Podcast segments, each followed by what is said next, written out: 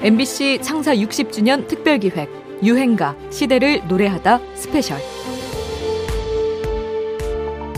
안녕하십니까? 음악평론가 임진모입니다. 좀 뜬금없는 질문을 하나 드리겠습니다. 학교의 선생님들 제일 좋아하는 피자 종류가 뭔지 아십니까? 정답은 책 피자라고 합니다. 그럼 가장 뜨거운 복숭아는 뭔지 아십니까? 천도 복숭아라고 하네요. 죄송합니다 이런 어이없고 썰렁한 아재 개그들이 한동안 유행했는데요. 사실 이런 말장난 유서가 깊습니다. 오늘 준비한 인터뷰 자료 중에도 등장하니까요. 귀 기울여 보시죠. 오늘부터 일요일로 시간을 옮겨 새롭게 다시 시작하는 유행가 시대를 노래하다 스페셜. 잠시 뒤에 본격적으로 시작합니다.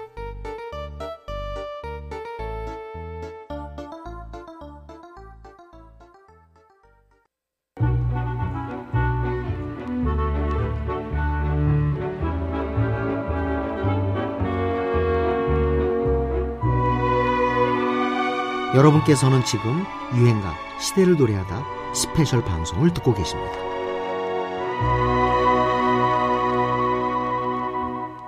조미미 씨 본명이 용, 조, 조미자 씨입니다. 조미자 씨죠. 예, 음. 원래 그 우리나라에서 그 최초로 그 라면 CM송을 불렀었죠. 그렇습니까? 예. 제가 잘 모실 거예요, 사람. 예.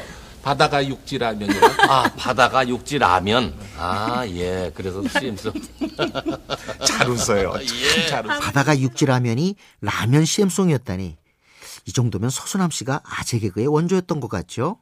고향이 어디시죠? 저는 전라남도 목포예요. 목포죠. 네. 그 이난영 씨를 비롯해서 뭐 남진, 뭐 수많은 가수들이 쭉 배출된 참 예향인데 조미미는 전라남도 목포 항구 출신 가수답게 바다와 관련한 노래를 참 많이도 불렀습니다. 1965년 동화방송 가요 100일장에서 데뷔한 그는 처음 부른 노래부터가 떠나온 목포항이었고요. 전성기를 수놓은 곡들 서산 갯마을 서귀포를 하시나요? 해지는 섬포구 눈물의 연평도까지 대부분이 바다를 배경으로 합니다.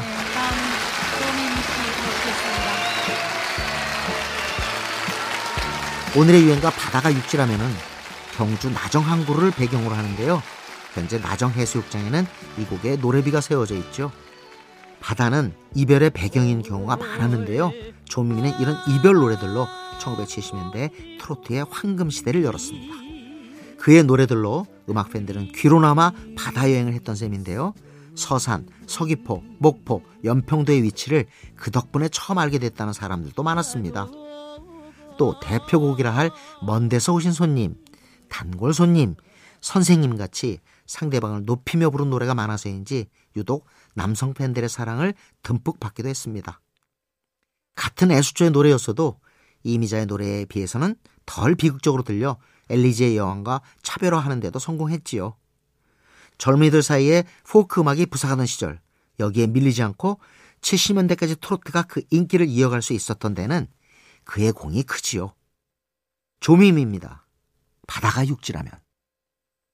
9월 중순에 우리나라 남부지방을 휘몰아친 태풍 사라고는 경상남북도의 해안으로부터 전국에 부어져 우리나라에서 일찍이 보지 못한 막대한 피해를 입게 했습니다. 심한 해일로 남해안 일대의 인가와 어업시설은 파괴되고 폭포와도 같은 1959년 9월 태풍 사라오를 기억하실까요? 하필 명절인 추석 당일 엄청난 호우와 해일을 동반해 들이닥친 이 태풍은 우리 사회에 큰 상처를 안겼습니다. 사망자 849명에 부상자는 2,500명을 넘겼고요. 이재민만 37만여 명, 재산 피해는 2,800억 원에 달합니다. 지금으로 치면 2조, 3조 정도의 규모지요. 이는 대한민국 정부 수립 이후 최악의 자연재해였는데요. 특히 경상도 지역과 서해안 지역의 섬들까지 치명적인 타격을 입혔습니다. 조기자비로 유명한 연평도도 마찬가지였죠. 1957년 이미 태풍 아그네스가 한 차례 휩쓸고 갔던 이곳의 어업은 2년 후 사라오에 피해를 입으면서 기반까지 흔들리게 됩니다. 조기자비를 나갔던 어부들은 태풍의 배가 좌초되면서 대부분 돌아오지 못했고 시신도 찾기 어려웠습니다. 집집마다 애가 탔죠. 그런 연평도 주민들을 위로하고자 만들어진 곡이 최숙자의 눈물의 연평도인데요. 조기를 담뿍 잡아온다던 배가 돌아오지 않아서 수평선을 바라보며 태풍 사라오를 원망하는 내용이죠. 연평도에는 유독 슬픈 일이 많았던 것 같습니다. 2010년에는 북한의 연평도 포격 사건이 있었죠. 다급히 대피했던 주민들은 지금도 외상후 스트레스 장애에 시달립니다. 청소리만 나도 가슴이 울렁울렁이야. 포사기에 가면 또 심장이 벌렁벌렁해 또. 응. 자다가서도 깜짝 놀라지. 아유, 기 마음이 좋질 않아서 가슴이 두근두근해. 늙어서 죽는 건 괜찮은데 아까운 청춘들 갈까봐. 당시 서해를 지키던 서종 화사 문광욱 일병이 전사하는 비극도 벌어졌습니다.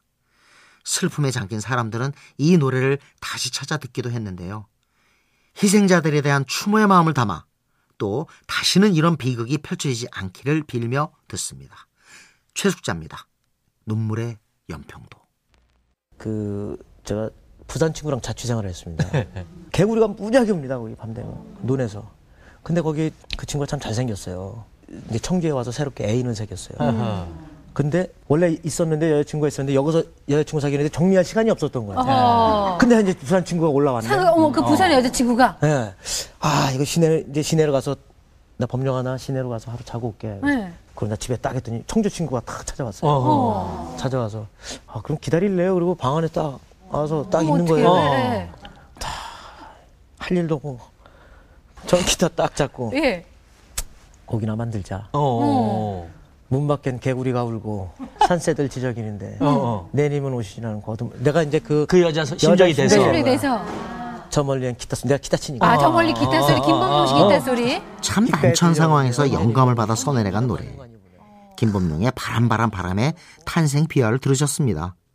개구리가 귀뚜라미로 바뀐 걸 빼면 실제 있었던 일을 그대로 묘사해 만든 극사실주의 유행가였다고 할까요? 1985년 등장한 김범룡은 그야말로 슈퍼 신인이었습니다. 데뷔 앨범 전곡을 작사 작곡한 실력파 싱어송라이터인 그는 이후에도 겨울비는 내리고 그대는 미운 사람, 밤의 플랫폼, 현아 같은 히트곡을 발표했죠. 당시 가요계는 1인자 조용필의 견고한 아성에 도전하는 일련의 남자 가수들이 속속 등장했는데요. 오빠 부대를 거느린 전영록, 잊혀진 계절로 가수왕의 자리까지 올랐던 이용, 아파트의 윤수일, 언더그라운드의 김현식, 송골매에서 나와 홀로서기에 성공한 구창모도 있었습니다. 김범령 역시 그들 중 하나였는데요.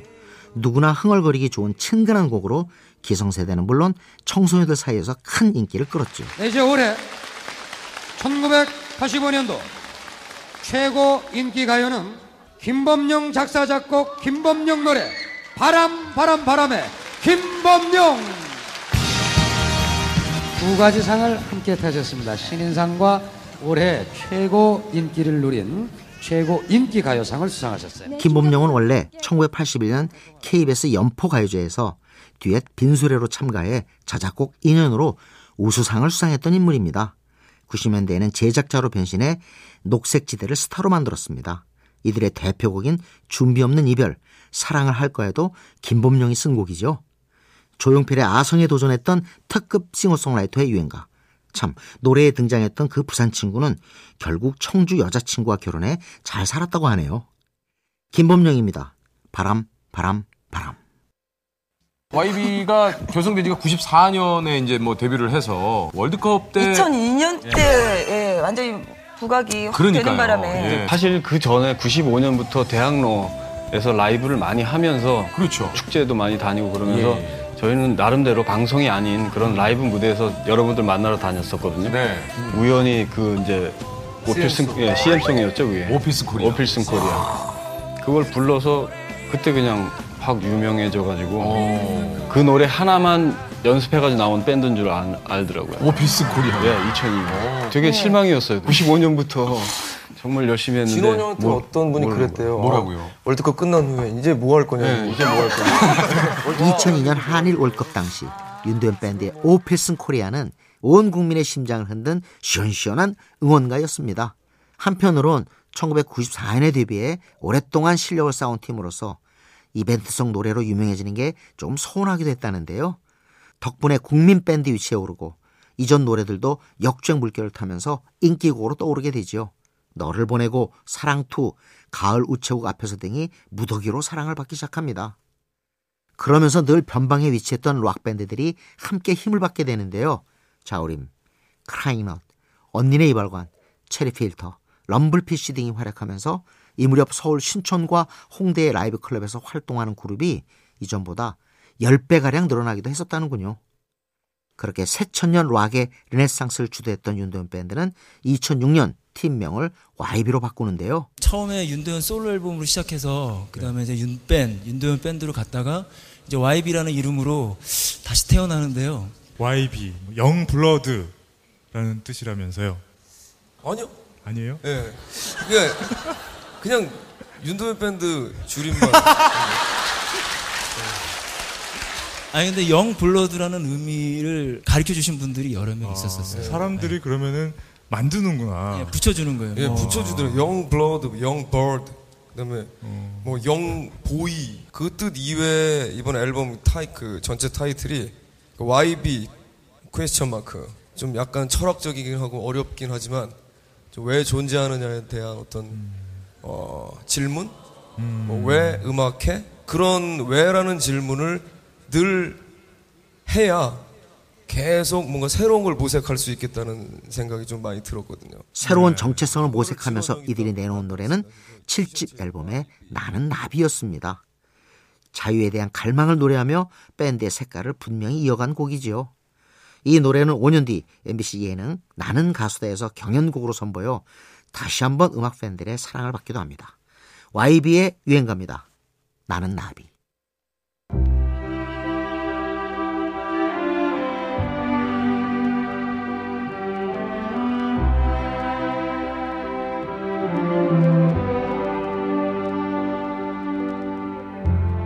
여러분께서는 지금 유행가 시대를 노래하다 스페셜 방송을 듣고 계십니다.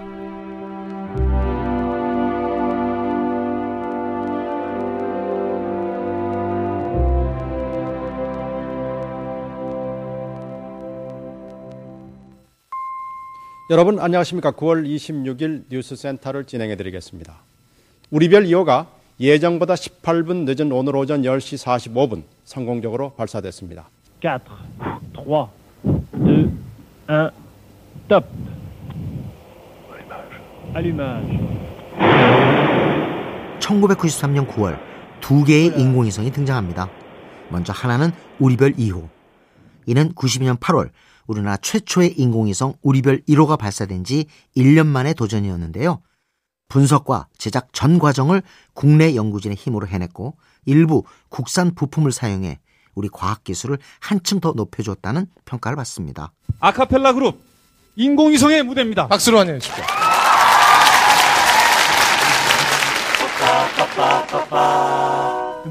사랑이라 무슨 소리 있을까 이렇게 알수 없는 기분은 또 다른 인공위성은 아카펠라 그룹입니다. 사람이 만든 위대한 소리라는 뜻을 재치 있게 한자로 옮겨 만든 이름인데요. 이들은 생소했던 아카펠라 음악을 전면에 내세워 우리 대중가요계에 뚜렷하고 독보적인 족적을 남깁니다. 반주 없이 목소리와 화음에 집중한 이들의 노래는 생소하기도 했지만 신기하고 아름답게 들렸죠. 근데 그 지금 들어보니까요. 예. 뭐 북소리 뭐 여러 가지 내주셨는데 우리 송병준 씨도요. 혼자 여러 가지 소리를 낼 수가 있어요. 예. 자랑 좀 해주세요. 지금 이 기회에 아, 어떤 쌤, 소리들을 낼 수 있는지. 글쎄요, 저 목소리 앞에 들어가니까는 목소리를 들어보니까 아주 이 기계 소리들이 부끄러워져요. 아, 너무나 그래요? 좋아서. 네. 사실 여기야 뭐 이 전자로 악기에 입력된 소리들을 제가 뱉어내는 것밖에 없는데요. 예. 역시 오늘도 그 사람 목소리가 이렇게 좋구나 하고 아주 감동했습니다. 예. 마침 그 무렵은 보이스투맨의 영향으로 R&B 그리고 아카펠라 열풍이 불고 있을 때였습니다. 활기찬 진행이 돋보였던 이들의 타이틀곡 사랑이라 부를 수 있을까도 많은 사랑을 받게 되죠. 랩과 댄스가 가요계를 주름잡기 시작할 무렵 아카펠라라는 장르의 신선함과 대학교 합창단 출신 멤버들의 풋풋함으로 음악 팬들에게 새로움을 선사했던 유행가입니다. 인공위성 사랑이라 부를 수 있을까? 16살 때 데뷔하셨다 그러는데 어떤 그 계기가 있었나요? 뭐 어떤 작곡가 선생을 만났다거나. 네. 손목인 선생님. 아, 네, 네. 그분이 라디오에서 네. 재즈 빅밴드하고 sing sing 네. sing sing everybody 이거라는 거 보고 어머 저는 그 그분한테 배우면 될 것 같더라고요. 어. 그래서 무작정 주소를 들고 찾아갔나? 예, 예. 대단한 그 끼가 좀 이렇게 속에서 어렸을 때부터 좀 꿈틀꿈틀 됐던 것 같은데요. 지금 말씀하는. 그러니까 이제 대화할 사람이 첫째 없었고요. 음. 어머니는 장사하시고 네.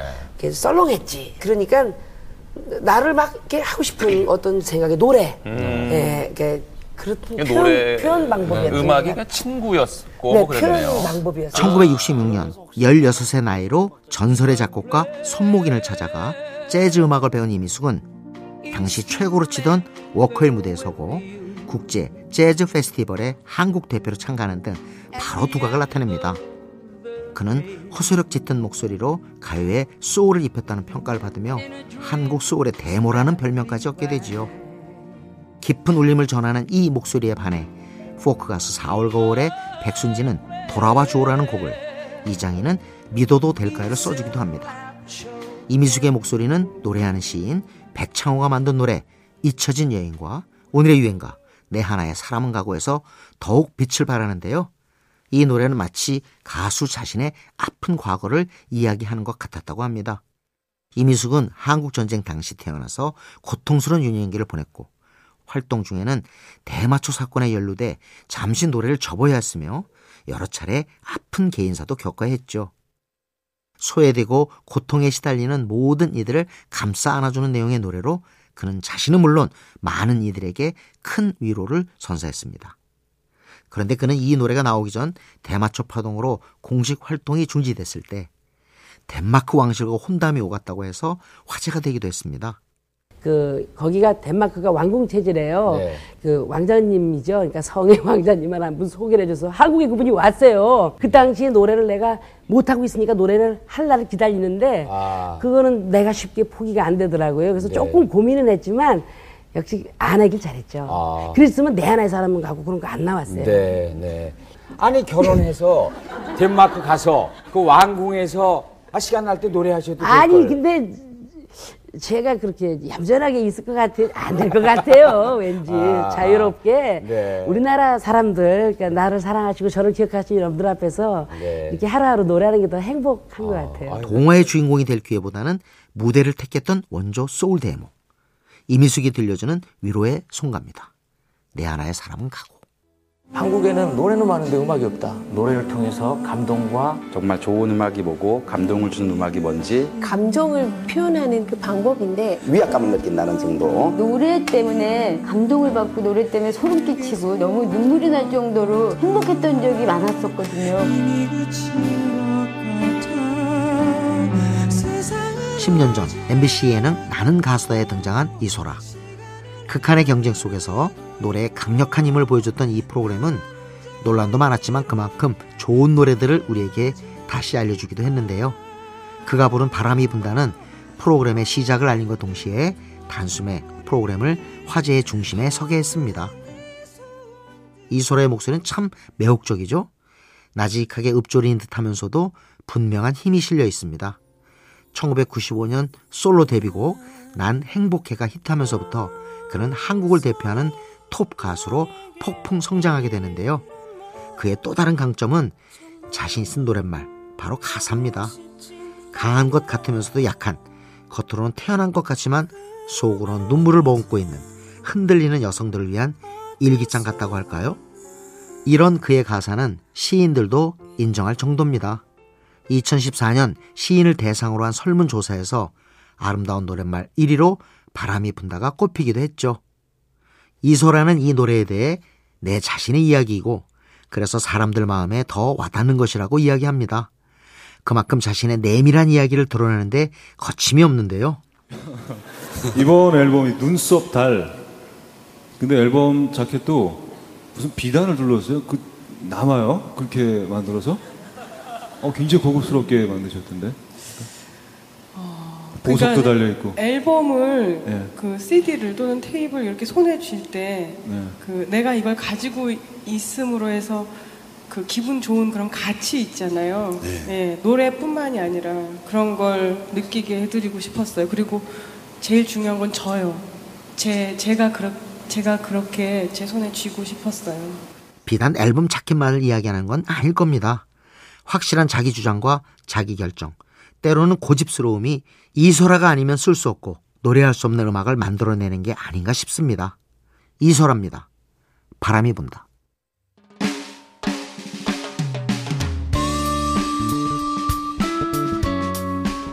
유행가 시대를 노래하다 스페셜 이제 마칠 시간입니다. 지금까지 저는 음악평론가 임진모였고요. 잠시 뒤 11시 52분부터 57분까지 본 방송으로 다시 찾아오겠습니다.